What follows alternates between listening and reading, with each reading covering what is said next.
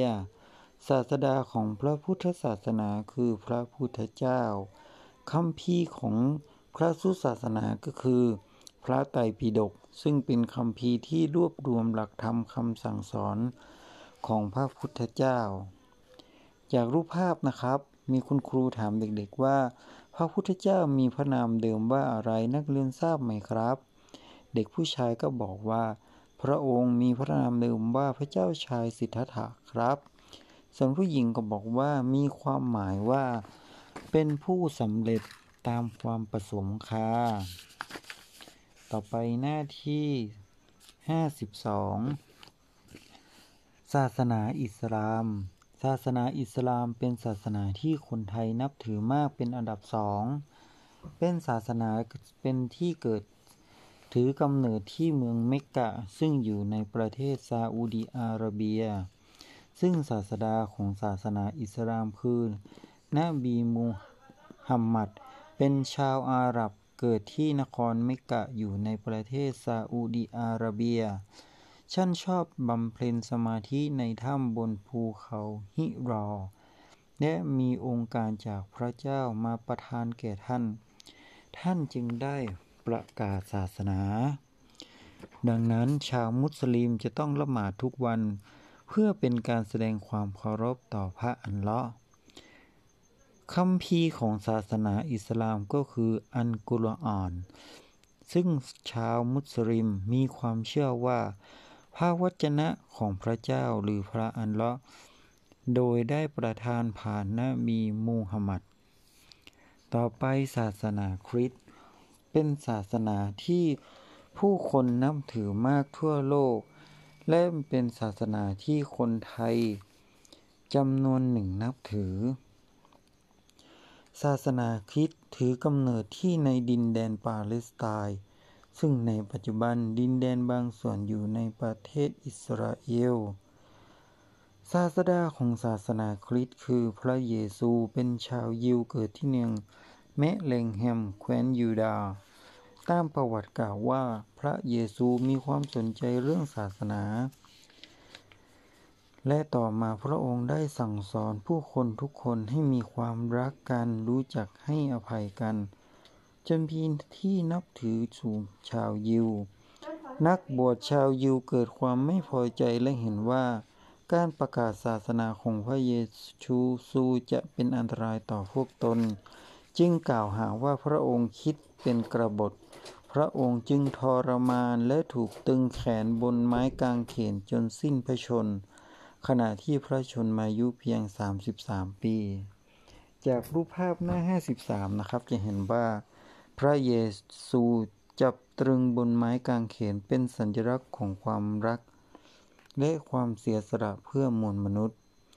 คำพีร์ของศาสนาคริสต์คือไบเบิล ซึ่งชาวคริสเชื่อว่าเป็นคำพีร์ที่ศักดิ์สิทธิ์ที่เป็นวจนะของพระเจ้า ต่อไปศาสนาพราหมณ์หรือฮินดู ศาสนาฮินดูเป็นศาสนาที่เก่าแก่ที่สุดในโลก ซึ่งในช่วงแรกเรียกว่าศาสนาพราหมณ์ และต่อมาภายหลังศาสนาฮินดูและศาสนาที่คนไทย นับถือจำนวนหนึ่ง สถานที่เกิด ศาสนาพราหมณ์ ฮินดูถือกำเนิดในประเทศอินเดีย ศาสดาของศาสนาพราหมณ์ ศาสนาพราหมณ์ ฮินดูเป็นศาสนาที่ไม่มีศาสดา ซึ่งผู้นับถือศาสนานี้จะนับถือเทพเจ้าสูงสุดสามองค์ได้แก่ พระพรหมพระนารายณ์และพระศิวะคัมภีร์ของศาสนาพราหมณ์ฮินดู คือคัมภีร์พระเวท ซึ่งเป็นคัมภีร์สูงสุด และยังมีคัมภีร์อื่นๆอีกได้แก่พราหมะ อุปาณิสัตและอารัญกยะ ผมนับถือพุทธครับ ในรูปหน้า 55 นะมีเด็กบอกว่า ผมนับถือพุทธครับ เด็กอีกคนบอกว่าผมเป็นมุสลิมครับ จะมีหมวกวางบนหัวเลยเนาะส่วนผู้หญิงตัวเล็กๆก็บอกว่าหนูนับถือศาสนาคริสต์ค่ะมีหนูอีกคนบอกว่าหนูนับถือศาสนาพราหมณ์อินดูค่ะ ส่วนคุณครูบอกว่า ไม่ว่านักเรียนจะนับถือศาสนาอะไร เราก็สามารถอยู่ร่วมกันอย่างมีความสุขได้ เพราะทุกศาสนาสอนทุกคนให้เป็นคนดีครับ ในหน้าที่ 59 เรามาดูตัวอย่างสัญลักษณ์ของคัมภีสัญลักษณ์ของศาสดาคัมภีของศาสนาต่างๆนะครับ อันแรกเนาะศาสนาพุทธนะครับศาสดาคือพระพุทธเจ้าคัมภีคือพระไตรปิฎกต่อไปศาสนาอิสลามนะครับ จะเป็นลักษณะเป็นจันทร์ พระจันทร์และมีรูปดาวอยู่กลางดวงจันทร์เนาะ